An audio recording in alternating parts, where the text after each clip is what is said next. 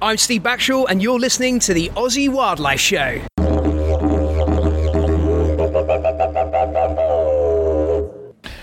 All right, guys, welcome to the Aussie Wildlife Show. Adrian here, and I'm here, of course, with Steve. G'day, guys. And we're very lucky today to have with us Dr. Tahlia Perry, conservation geneticist. Welcome, Tahlia. Thank you so much for having me. Thanks for coming down. Now, um, you have an app called Echidna CSI, and I think your PhD was pretty much about um, learning and studying echidnas. Yeah, yeah, that's right. So we built this project, Echidna CSI, essentially to try and find out as much as we possibly can about echidnas across the whole of Australia. And that's a really hard thing to do as a lone researcher um, in a small lab. So with Echidna CSI, it's a citizen science project. So we have the app that people can download, and essentially we try to get people to take photos of echidnas out in the wild so we can find out more about their wild populations. Basically, finding out where they are because we don't even have that level of knowledge about them. Um, but the other thing about that project is people collect echidna poo for me. And because I'm from a genetics background, I'm interested in looking at the DNA and the hormones inside of the poo to find out as much as we possibly can about them as quickly as possible. So it's been a combination of having thousands of people across Australia collecting data and material for me as a researcher, and then us as our small little group to then basically use that information to then see what we can do for echidnas and for their conservation because we just don't have enough information about them in the wild, which is crazy seeing as how much of an iconic animal that they are.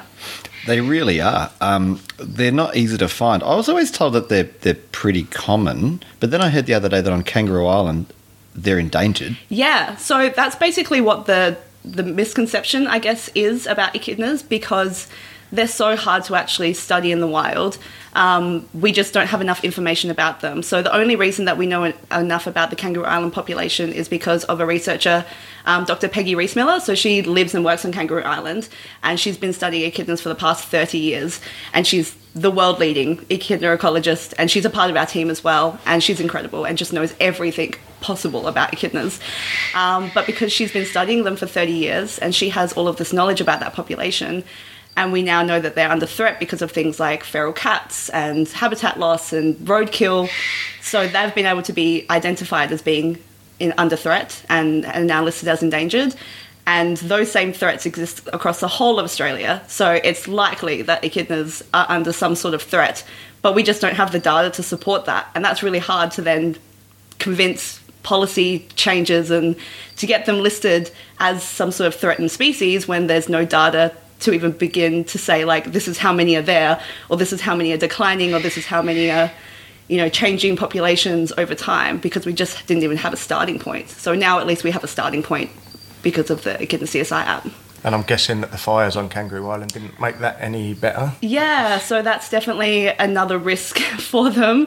Um, fortunately, echidnas are quite good at surviving fires, so they've evolved they're one of the oldest surviving mammals in the world. So they've evolved with the Australian climate quite well. So that's why you can see them across the whole of Australia in all these different environments. And they do this really cool thing in where they can sense when a fire is coming, and then they dig underground um, and they just bury themselves, and then they go into a torpor-like state. So it's like a hibernation. So they can just basically sleep for days or weeks until the fire moves across them, and then they come back out, and then they can start foraging again, and they can survive. So yeah, so they can survive fires a lot better than like any other mammal in Australia. It doesn't. It's not a guarantee. They can still not sense it and get trapped, or they can get trapped in a log or something and then still get killed through the fire anyway. But um, they're better than most animals, and they were one of the first animals to be spotted after the fires on Kangaroo Island too. Oh wow! Yeah. But so they say they, they dig not not completely under the ground. They had their quills sticking out, do they? Or sometimes. So we have this really cool photo actually sent in through our app, not from the Kangaroo Island fires, but through a different fire, um, where there was this echidna that just looked like it had been like completely shaved, like its its its spines had been completely shaved. Um, but if you look closely, there's like melting. Um, like residue on the on the bottom of the base of their spines. And so essentially what happened was like it didn't dig deep enough. So the fire moved across it burnt its spines uh, but then it survived. And it, it was a bit burnt. Um, it, it, needed to like i think a wildlife carer came and picked it up um, to make sure it was okay. But yeah so and their spines are just basically like thickened hairs. They're specialized hairs. So it doesn't hurt them if they get that like I think I saw that off. picture. Yeah, it was it was very flat. It was Yeah. amazing. So it must have got buried down to a certain level, and it just took the top of that. Yeah, yeah. People thought that Poor like thing. someone had like put a lawnmower or something Like, like. I used to have a haircut like that when I was a kid, like a box cut. It's a real cool buzz cut. Yeah. The burnt echidna. Yeah. Look.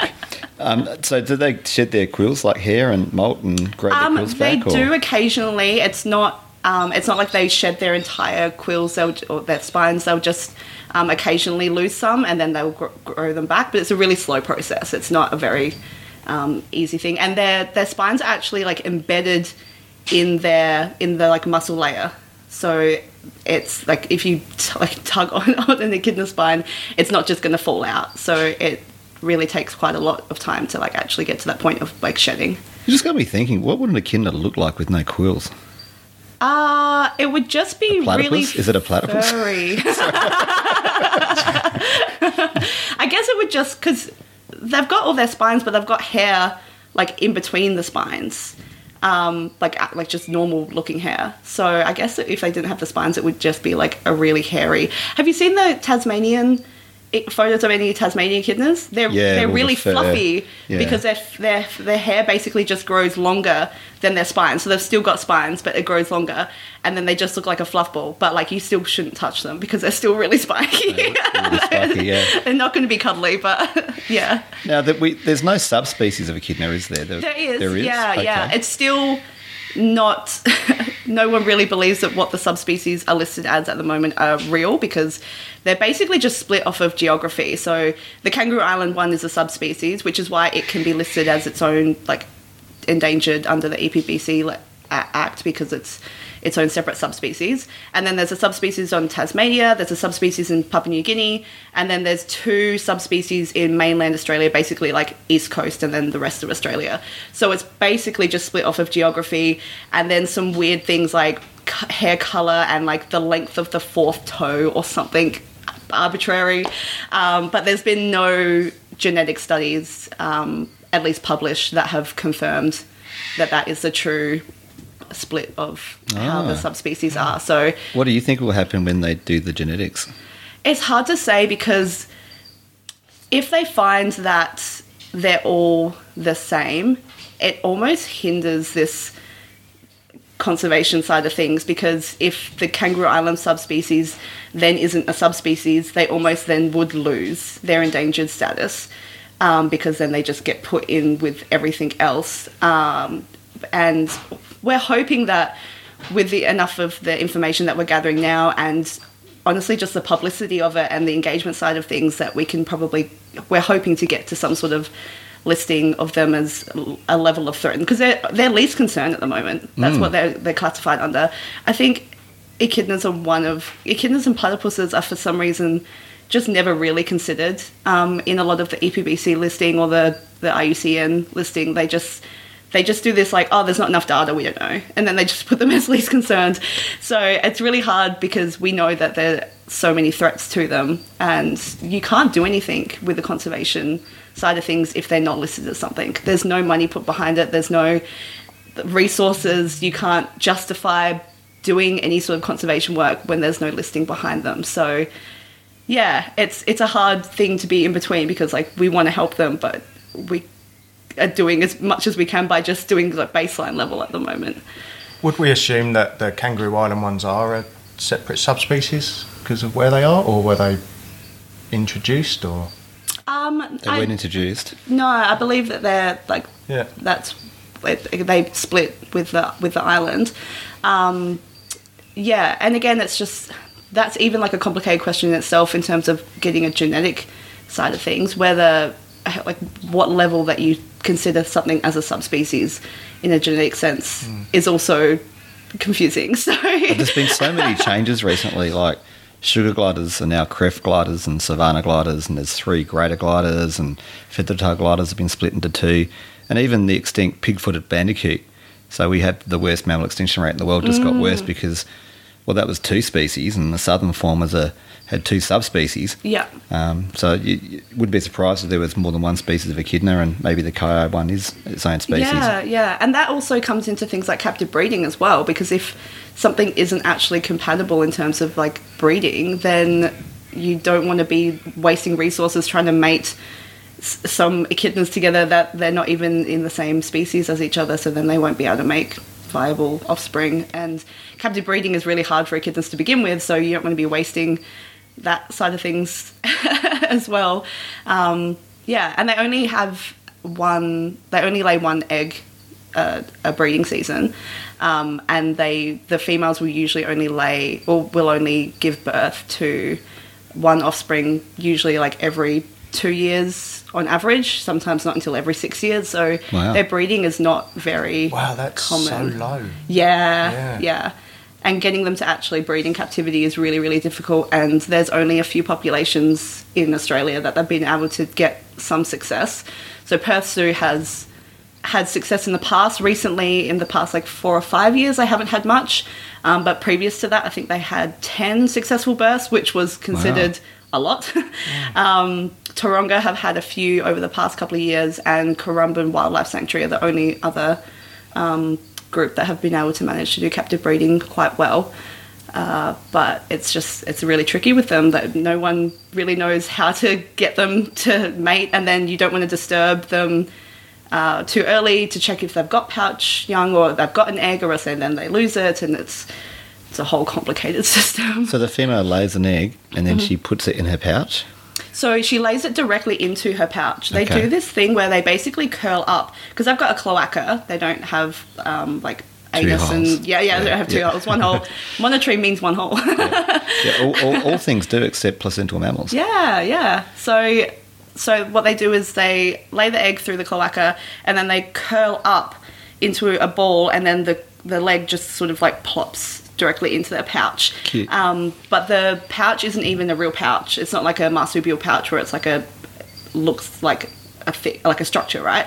Um, what happens is in breeding season when the female becomes pregnant, her mammary glands swell, and then they sort of just make this like pseudo pouch, like it's just a structure where like it just forms like a hole in their in their belly, and then that's where the egg sits, and then the egg, so the the baby's only in the egg for ten days, and then it hatches. And it's like the size of your thumbnail. It's so tiny. Like I just can't even comprehend seeing something that tiny. Um, and it stays in this like pseudo pouch for just a couple of months until it starts to form spines. And you can imagine, like, mum is not happy having a spines digging into her. For, Yeah. So then she sort of like dumps it in a nursery burrow um, and only comes back once every five days to feed it. Wow. Yeah, so they're really just independent, left on their own. They they don't like to be touched or held, and don't like to be um, warm. So they prefer cooler temperatures. The little babies. Yeah, yeah. wow. So it's again, this is all stuff I've learnt from Peggy, and she's done all of this information for wildlife carers and stuff because as you know, with marsupials and things, you usually like are like holding them and carrying them and feeding them and keeping them warm the entire time. And then if people found like a, a baby echidna from a roadkill or something, and they were trying to like nurse it and care for it, they ended up killing them because they were over caring for them.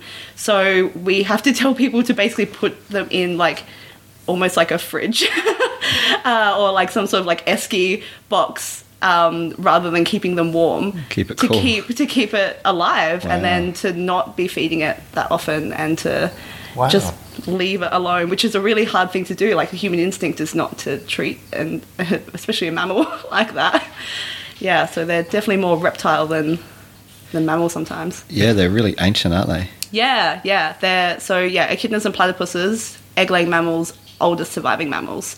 So they broke off from the eutherians and the marsupials. Um, their the date at the moment is 187 million years ago. Wow. Wow. Yeah. so yeah, echidnas were basically around with the dinosaurs. Yeah, it was the first. yeah, they were the first um, mammals in Australia. The oldest mammals in Australia were like I think a platypus. Like there's an old platypus Yeah. jaw that has teeth and Yeah, yeah, yeah. So they've been in Australia and they were like pre Gondwana as well. So they you, there's some fossil evidences in places like Argentina and um, I want to say that there was something in Antarctica or something as well. Like it's just that just they're the oldest yeah mammal fossils that you'll find, which is really really cool.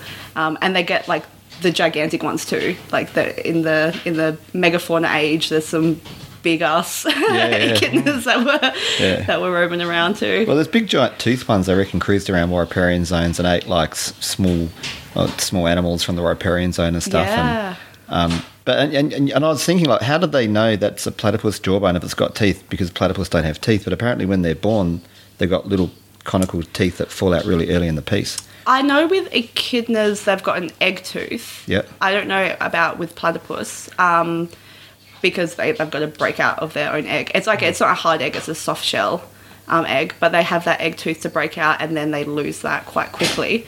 Um, but yeah, then they just have that. They've just got that little snout that then forms into. I just, just still blows my mind that something that's like basically a little jelly bean can then just form into this Yeah. big structural thing. Like echidnas are hardy. Yeah, yeah. well, it's like a red kangaroo comes out like a jelly bean, Yeah. um, but echidnas just have that egg stage. The We all start Yeah. start as a jelly bean sized yeah, thing. Yeah. you just don't see it. Yeah, that's yeah. right. Yeah. I reckon they're smart because I mean, you know, we had a one of our staff. Shout out to Brittany and Tom. Had a baby uh, two weeks ago. My little niece Acacia, and she was here, and she was this big. And it's like you know, that's the hard way to do it. Yeah, Would be so much better, wouldn't it, if it was like really small and you got to keep it cold? you got to yes, and leave it every five days. just come go back every it. five days. Like, God, we evolved bad. Yeah, we yeah, we stuffed up. Good style parenting, eh? hey? Yeah, Yeah. Or can you do that with a baby? I don't know. We I mean, you can do that, but at a cost. Live and learn. So just to clarify, then, so the mum lays an egg Mm-hmm. and she makes this little sort of pseudo pouch, and and then she keeps the egg and it hatches after ten days. Yeah. Does she keep the baby for a period of time too? Yeah, so she'll keep it in the pouch until it's about, I think it's between 50 and 70 days. Okay. Um, she'll keep it in the cou- in the pouch, and basically it just it just like grabs on like to the so the the female still has like hair inside of the pouch, and so it sort of latches onto the hairs and Terrified. because like the, the mum will still be walking around and feeding and everything and i've got just got this little baby that's just hanging on into like not a real pouch situation um Well, because marsupials, sorry to interrupt, marsupials latch on with their lips and they latch onto mum's nipples. Mm. Yeah. But marsu- uh, monotremes don't have lips or nipples. no no they don't so they they they don't have nipples and what happens is they have what is called milk patches. And basically the the baby with its like with its um, nuzzle type thing that's got going on um, will like massage um, areas in the the mum's like where the mammary glands are. And then it like pr- pulls the, the milk out. And then they just lap up that. But then they, they're basically doing that hanging upside down.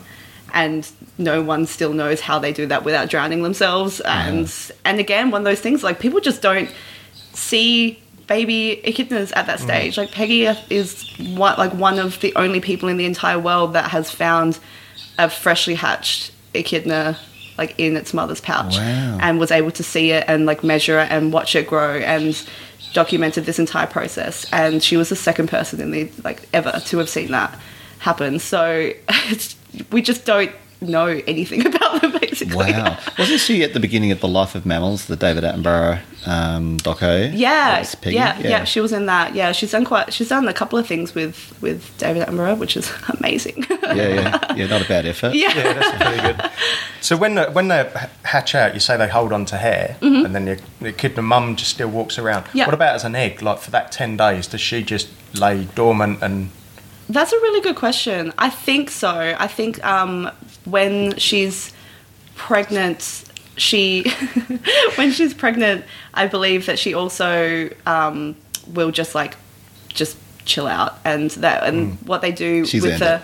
with the with the zoos and the captivity programs now, they have created these like what they call um, like burrow structures, which are basically just like wooden boxes, um, and put them underground, and that then they can like actually and they have cameras in there so they can actually watch what happens with the with the echidnas, and that has been like the best thing to help with uh, the captivity breeding programs is actually just having these like boxes that the echidnas can go in, chill, not be disturbed, and they sort of just do that almost like that torpor process without shutting down their entire bodies. Also, a weird thing the Tasmanian echidnas, because they go through like a hibernation state almost every year, um, cold weather and all of that, and the females can get pregnant and then go into torpor and they pause their pregnancy while they're in the torpor. And then they come out of it, and then it just like restarts again. Wow. That amazes Far me when out. animals do that. Yeah. Like kangaroos, where they always have a backup baby. Embryonic diapause. Yeah. Yeah. It's just amazing how Yeah. that happens. That's Yeah. so interesting. Just to go back to my, just for the listener's sake, I just went and moved a goanna that wanted to come out, so we took it out. It's making a lot of noise. Um, as I was holding that monitor lizard, I thought, is this what an echidna looks like with no quills or hair? Maybe not. That'd be a really skinny, really long, skinny echidna. Yeah. Now, sorry to, but just for this uh, purpose of a segue, the last thing I think you said was about the breeding containers they have, Mm. or the bre- breeding caves at the zoos. Yeah, yeah. So we, yeah. So I think we're talking about the fact that what they do with their egg um, while it's while it's an egg in their pouch. Yep. And yeah, so I believe that they are more sedentary during that period and waiting for the egg to hatch. Um, but that's a really good question, and I'm not entirely sure. I haven't, Probably I haven't something that you'd that kind of know. If you were, if anyone actually started breeding them in captivity, like regularly, then you'd probably go like, oh, she's been locked away for ten days now, so, or you know, for five or six days I haven't seen her, so you'd kind of be quite excited at that point. Yeah, yeah, definitely. Mm. And they just they just keep on trying to like pair them together, see what happens because it's really like the female's choice if she wants to mate with a particular male or not. Because they do this thing. I don't know if you've heard um, during their breeding season, they make these echidna trains, and it's um, one female that's just like followed by a line of males and. It, this happens so their breeding seasons between July and September every year, and then we just get an influx of all these like amazing like photos and videos of people like watching these echidnas, and they're just they're just bundling around. It's really it's really quite interesting, and I would just like you just see this like one female that's just like she's just going on her own, just like going forward, doing her own thing, and then she's just got like this bunch of male echidnas just all like trundling along behind her and they're all bumping each other out of the way and and that lasts for like weeks and weeks on end So do you know what, like, if there's a reason? Is does she choose her male? Basically i think it's a bit of a last one standing um situation like, yeah So the females are fit. and again, it's one of those things that like we don't, still don't know what Yeah. her like why she chooses particular males, but it really is it's her choice um, who she ends up mating with, and then the mating can last. I think um, it's between forty five minutes to like ninety minutes long. The actual mating itself. And it's yeah, again this weird thing where like the like male has to like dig underneath the female to like get into position, and they just like stay there like that. Yeah, actually, thinking about echidnas mating, that Well, it's, Yeah. it's painful. does sound painful. yeah, they've got to avoid their spines. Yeah, that, yeah, that would be a tough gig. Yeah. Um, it's amazing they exist at all, isn't it? When you look at it. but really, like I- I'm looking at them, like I'm thinking that there's a lot of study that needs to be done with echidnas, but really they sound like they're really successful in some respects. In respects hmm. of there's a lot of Australian mammals that have multiple babies and have gone extinct or are in hmm. trouble, and we're fighting to get them back. These things have one egg every two years. Yeah. Hmm. and Up to in places, yeah. yeah, in places they're still considered to Deserts, be woodlands, yeah. forests. Yeah, yeah. you know, you don't like you say, you don't hear much of them being in danger or anything, and you kind of think they have yeah one egg every two to six years. Also, they live really, really long, so they can get up to sixty years old. wow! Hmm. Yeah, yeah, which is insanely old for the size of that animal. Like usually, size is relative to age, and so they're incredibly long lived for their their size. And again, no one knows why or how or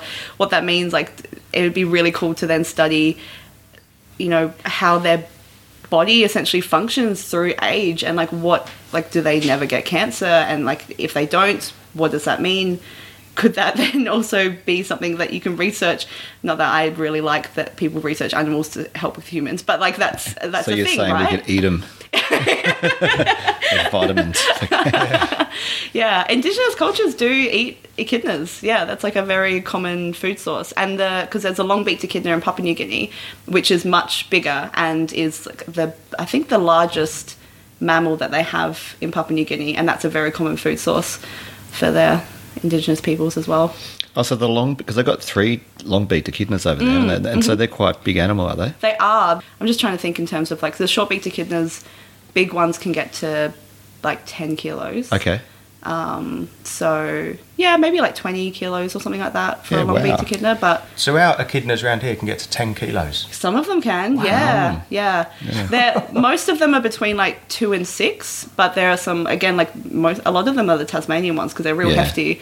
Um, and there's there was a photo that someone sent in and it was just like the chunkiest echidna that like ever seen. And again, like people just like froth over those. Sorts of, like, I found a pic, uh, picture when I was looking of a, a white echidna that they found in Tasmania. Mm. It looks so cute. It's a stunning little thing. Yeah, that's yeah, cool. and their their colors are really interesting because mainland they're kind of boring. Um, a lot of them are just like dark hair with maybe some like yellow tinge spines. Um, but on the islands like Tasmania and Kangaroo Island and other islands across Australia, um, Peggy calls them like blondes, brunettes, and redheads. Nah. and so That's great. and they're like yeah, and you only find them in the island populations, which is really cool. I wonder which one has more males follow it. Yeah, the blondes and the brunettes. Yeah, Peg, Peggy would know. Yeah. um, it's funny. The mammals get bigger as you go further south and smaller as you go north, but reptiles get bigger as you go north. Ah, That's a weird, weird one. Um, how do you age an echidna? um, very difficultly. No, so Count the rings. I don't think so. All right. um, yeah, they don't really. It's not like a. It's not commonly like a size thing or anything like that. Uh, it's really, really hard to actually figure out the age of an echidna. Like the if they're a, a sub-adult, so between like when they're like babies to a couple of years old, they're usually a little bit smaller. But again, the the young their size dep- depends on the size of their mum. So if their mum was big, then they're going to be a bigger echidna. If their mum was small, they're going to be a smaller echidna. So there's still no real standardized method of figuring out what the age an echidna is. Um, Yeah, okay. Must, I was gonna say, must, must be hard because a lot of the mammals they look at the, the wearing of the teeth, and that can't be done in like big kangaroos because of the molar progression Right. throughout their life. But um, and you can't do that with echidnas because they have no teeth. They have no teeth. yeah. Um, bandicoots you can. We had a researcher studying one of our bandicoots and she aged it. I said, How do you do that? She goes, I looked at its teeth. I'm like, oh. I, I never look in their mouth. I The more asked you it. know. She asked, yeah, that's right. have you tried asking? No. It had a Um, stamp on it. So if, a, if echidnas don't have teeth, how do they grind down food? How do they eat? They've got this um, uh, palate thing on the top, the roof of their mouth, which has a, like it looks like a bit of a grate, and so to be fair, they don't really eat things that are large anyway because their their mouth opening is so tiny. Um, they just eat whatever can basically fit through their mouth. so the opposite of a python. Steve.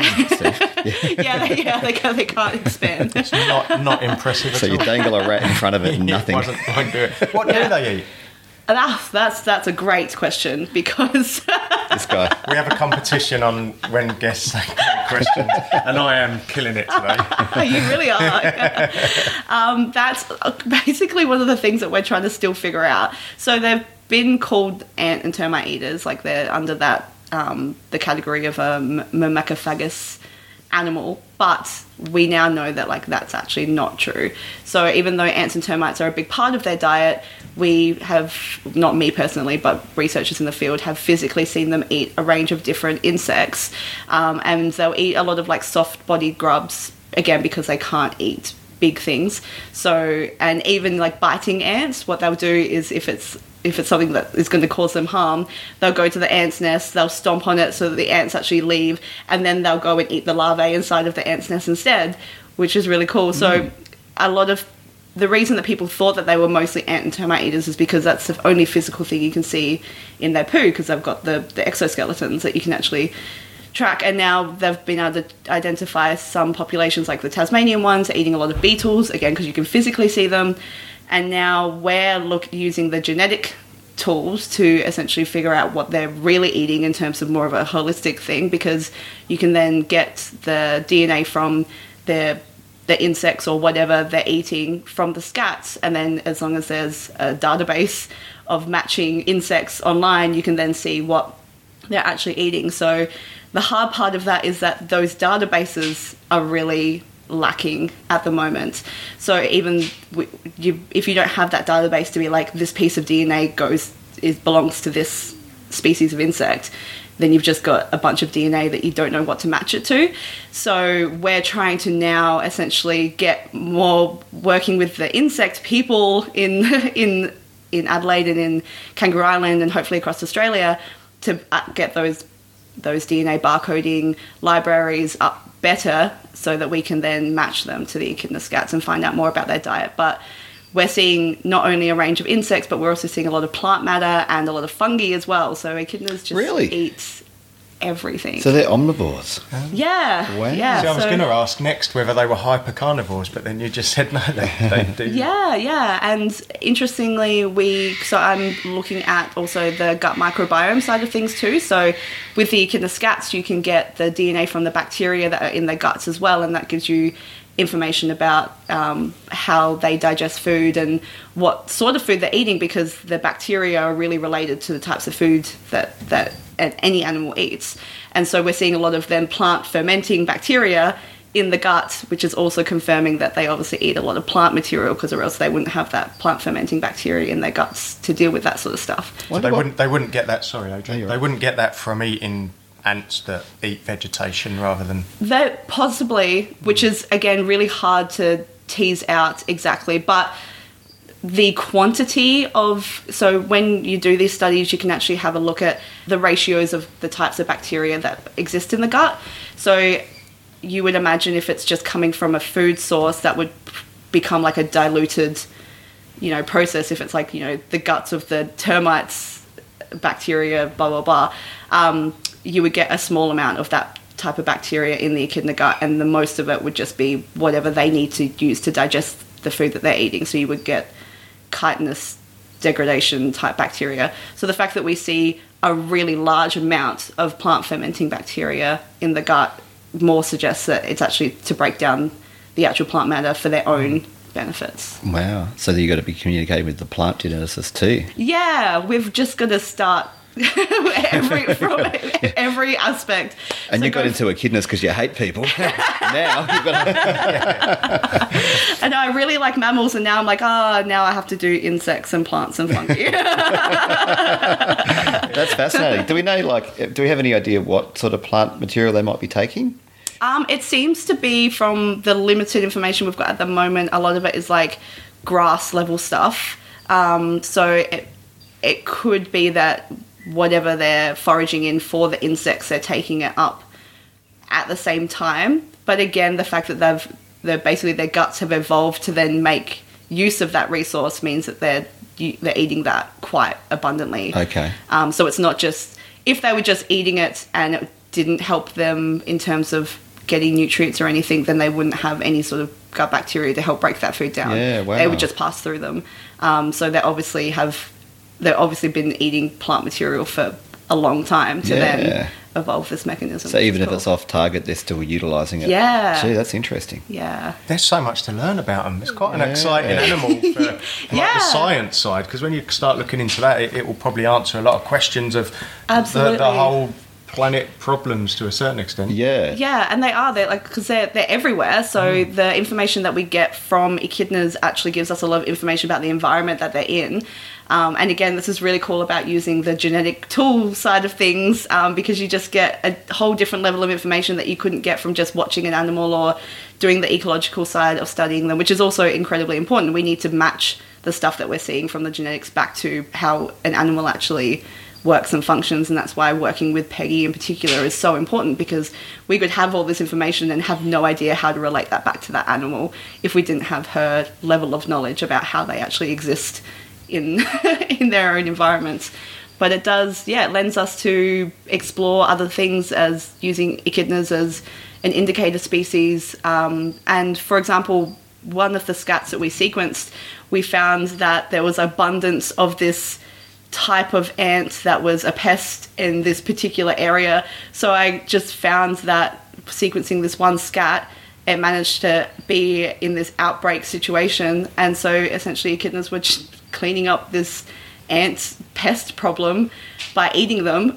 So if we could like find out more about how they do that, or you know, I don't know if we could just move echidnas into it, like, hey, Bio clean up these guys. Yeah, Like, like goats yeah. for, Use for cleaning as- up Yeah. um, yeah, Blackberries plants and stuff, things. yeah. blackberries, yeah. Oh, that, that's funny.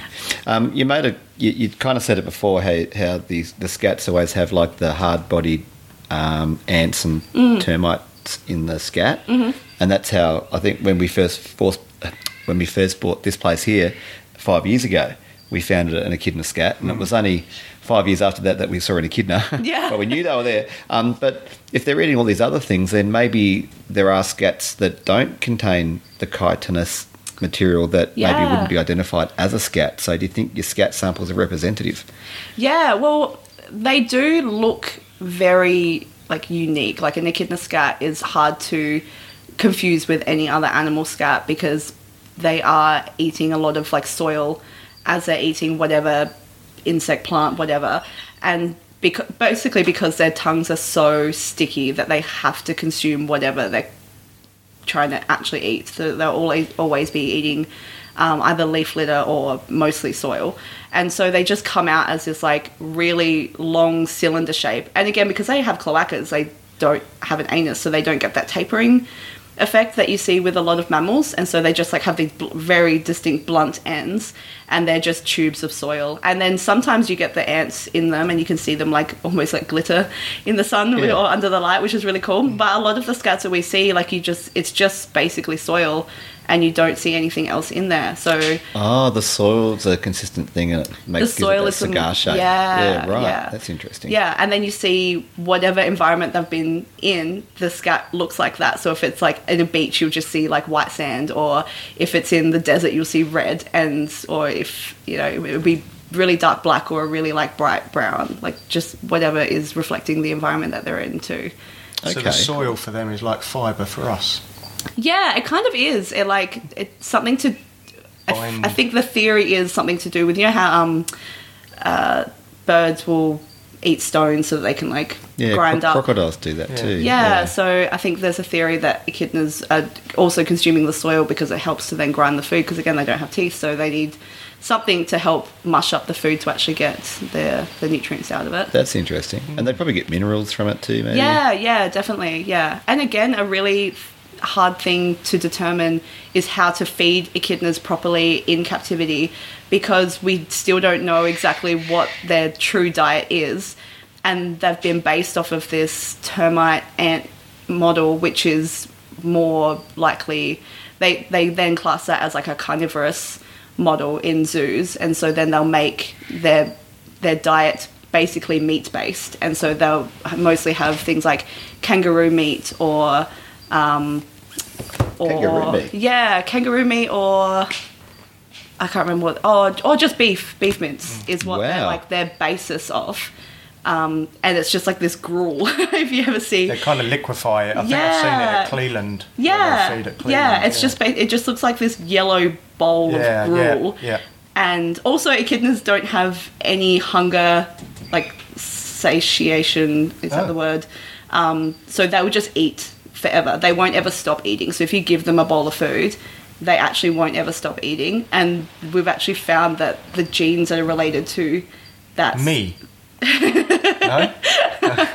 I do that as well. You give me a huge meal, I'll eat it. Doesn't matter. Yeah, so they're actually missing the genes that tell them to stop eating. Wow. Ah, Yeah. they just keep going for it. yeah, yeah. Ah, here we go. Here's the captive diet out of the Australian Mammal Biology and Captive Management book. It's um, don't know if I'm allowed to read this, but I, it's uh, water. You'd probably agree there. Yep. um, this and this book might be 10, 15 years old now too. We uh, uh, they they make a blend, uh, supplement termites and ant colonies if possible. Um, high fiber diet. Yeah, mincemeat, eggs, olive oil, calcium carbonate, vitamin E. Um, yeah, yeah, more of the same. Yeah. Yeah. Okay. So yeah, not a lot of plant matter there. By the way, it does Mm. it does have a word too, just on um, longevity techniques to determine the age of adults. and this is what it says. It is very difficult to determine the age of adult echidnas. Well, that's good that they had that in there. I was stressed for a second, being like, "Oh, did did I Oh, yeah. did, I, did I not know?" And then You were you were spot on. um, so so so people can post poo to you, and what we're going to do at the end, we're going to like Give you your address. we will, yeah. yeah, that's right. Any poo you find. But you'd prefer echidna no. poo. Is that right? Just to clarify, you'd Yeah. ideally echidna poo. Um, that's right. Just to go back a step too, you mentioned about how the mum will carry the baby uh, for up to a couple of months. Mm-hmm. So just like if a marsupial, like a possum or a kangaroo, is hit by a car, should we get out and check echidnas for their babies? Yeah, definitely. So, um, as I said before, their breeding season's between July and September, so they're more likely to have pouch young. You know that couple of months after that. So it could be what, July, August, September. Yeah, so you're looking at probably August onwards. Um, until the new year is sort of the time where they're more likely to have pouch young. So if you do come across a roadkill in that period of time, it is still good to just check if they've got pouch young or not, and then obviously try and contact nearest wildlife rescue for those sorts of situations. Um, and that's also an important point during the breeding season to not relocate echidnas because after they've had them in the pouch and they put them in their nursery burrows, they need to go back and find where those nursery burrows are. And they have quite a good, like, some sort of inbuilt GPS system that they seem to be able to, like, find their way back to places quite well. But if you find an echidna, like, on the side of the road or something, just don't move it too far away because you don't want to risk it not coming, being able to find its young, and then the young's just stuck in the nursery burrow by itself. That's good advice there. Um, what what sort of range do they have? really large, um, like several kilometers. Sometimes they don't even have what is considered a true home range. They will just wander um, for quite a while. um, they, yeah, they'll just they basically just find food as much as they can, and they don't really have a territory that often. So some echidnas, again, it's really uh, personal. Like echidnas have like really interesting personalities, and some of them are really friendly, some of them hate people, um, and some of them will stay in the same area for forever, and some of them will just move around consistently. So it's again, I feel like all I keep saying is we don't know, which is true. We just Yeah, don't know so enough about them, and as much the things that we do know is mostly about the kangaroo island population and how representative that is of the entire of Australia. We still don't know either. So yeah. That's that's really interesting. Um, So you did your PhD on them. Are Mm-hmm. you going to now spend the rest of your life working with echidnas? I don't know. Um, I think they'll always be a very special part of my research, and I, I think it's one of those things that it's not many people study them, and so I think even if I mm, did something else, I would still be asked to talk about them because I now know all of this information that apparently is very you know niche and not many people know about and i'm happy. I love talking about them. I will continually talk about them forever um, if people can keep asking me to. Uh, but i i just want to help like conservation in general and whatever path that leads me to. I'm happy to to move on to other things but i don't think i could will probably ever get rid of echidnas to be honest. Um, and yeah and i'm already contacted by media all the time to talk about them and so i think it's just it's one of those things now that i've now become the echidna person just as peggy's the echidna person and there's basically there's not really anyone else that knows this stuff about them which is wild to think that just after a few years of studying them that you can become that much of a the go-to person Yeah, uh, that's- one animal fascinating? yeah We've Yeah, what- switched yeah. on my interest for them. I, Absolutely. I, think- I mean, I always liked echidnas, but you don't see them. We hardly ever see them. Yeah. but they, they're obviously really interesting. Yeah. Successful animals, I think, to a certain extent. Oh, So, definitely. yeah. yeah. and you can like like you said too. Just then to go back, like if if you studied like a small forest bird, like one of the thornbills or something, or if you studied a particular invertebrate, you could imagine that in a couple of years you'd be the go-to person for that animal. Not that many people would, but the i- maybe they would. Um, so I shouldn't say that. But the echidna is such an iconic animal. Yeah. Um, so yeah, isn't that fascinating? Um, now you've got an app. I think Mm-hmm. I mentioned at the beginning of the podcast called Echidna CSI. By the way, what is the CSI? Is it, Crime scene investigation. is it, is it that?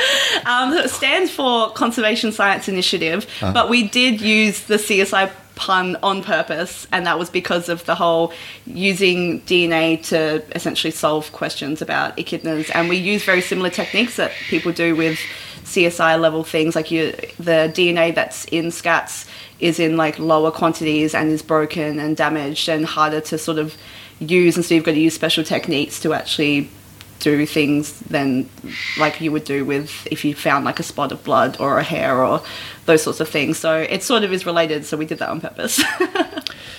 That's interesting. And you've got a fun facts page too. Um, fact number five is an interesting one. Oh, no, that's no, number six. Uh, male echidnas have a four headed penis. uh, everyone loves talking about echidna penises. I'm one of them. um, yeah, if you Google an echidna penis, you'll have the the shock of your life. Oh, These over there doing it now. he was straight on it. Um, no, so and, and so people can use this app to, to track echidnas and and Yeah, so if you open the app, um, you can directly submit photos. just looking at a photo of an echidna's I'm, penis. I'm having a. Echidna penises are also just weirdly interesting. Um, they so they've got the four heads, and they only ejaculate out of two of them at a time, like the left half and the right half, and they alternate between which one that they ejaculate out of. And as I was saying earlier about how they like mate for like hours, um, they they basically go through I think it's like 10 to 20 rounds of ejaculation in that one mating session and they just like go like left side right side left side right side heroes. just heroes. You um you knew more about that little bit than the whole It's other stuff about echidnas for some reason. People always ask that. I have to be like on top of any knowledge about echidna penises because that is like the number one question that people want to know about. And there was like a, a It depends what circle you go. yeah, yeah. there was a study that was released this year about they finally figured out how the whole process of that system worked. And essentially they just they realized that they've got like a a like their tissue system is also split in half like all the way down. And so they essentially get like hard on the left side and the right side intermittently and that's the reason that they only ejaculate out of one side at a time Yeah, well, there you go. Well, it's a bit like reptiles with their hemipenis. Isn't that hemipenis? Yeah, I guess that would be Yeah. yeah a very similar system. Which again, the whole like echidnas Echidna being reptile echidna reptile, like thing, yeah. yeah. mammal reptile. Who knows what they really are? Like yeah, finding yeah finding those links is fascinating. Um, like like how the the baby the puggle sucks the milk from mum Mm. Yeah. through the milk patch. yeah, I mean, there's amphibians where the babies eat mum's skin for nourishment, Oh. like the caecilians, those big long snake-looking amphibians. They eat this. Yeah. So you wonder whether that's a step towards that. I don't know. yeah, yeah. I Mm. think that yeah, it's obviously they just hadn't evolved the nipple function yet, and so they had to figure out some way of getting the milk out, and that that's obviously was Yeah. the So where do you see yourself in ten years?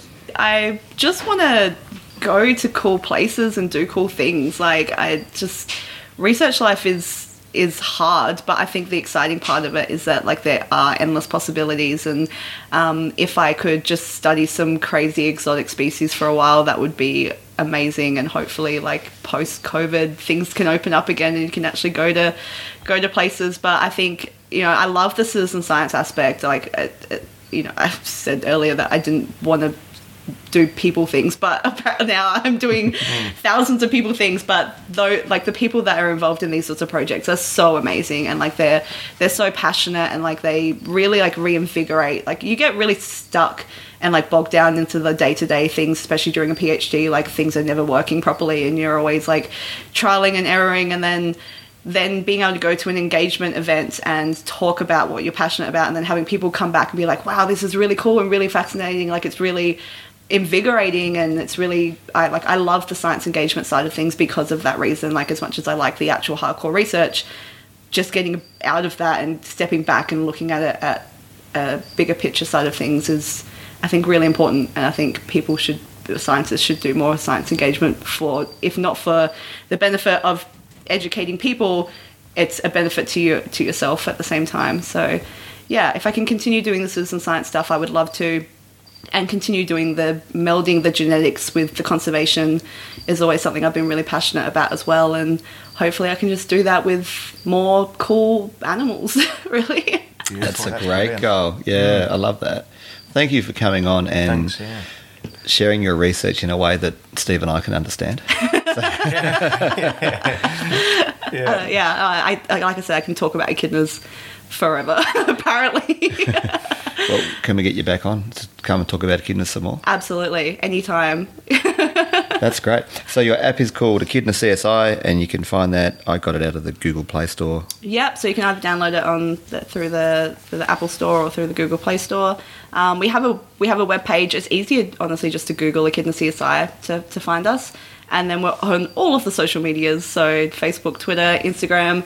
So if you want to see a bunch of really cool echidna photos or videos, because that's what we get sent in through the app, is people taking photos of echidnas, and then they take some beautiful photos. And again, just having that resource of being able to have incredible photos of echidnas is something that didn't used to exist publicly ever before. So, um, yeah, anyone can see them, anyone can look at the data, and yeah, that's us. Follow us. I'm, I'm signing up now. They are awesome animals to look at. I love, absolutely love it. Yeah. Thanks so much for the information. That is oh, you are welcome. really interesting. Love it. Yeah, Yeah. Thank you. Thank you for all the work you do. Yeah. Um, and yeah, again, we'd love to have you back on and find out where all this heads. So Yeah. it's very yeah, exciting. yeah. Hopefully, I can keep doing this research for as long as possible. Thank you, Tahlia. And guys, thank you for listening.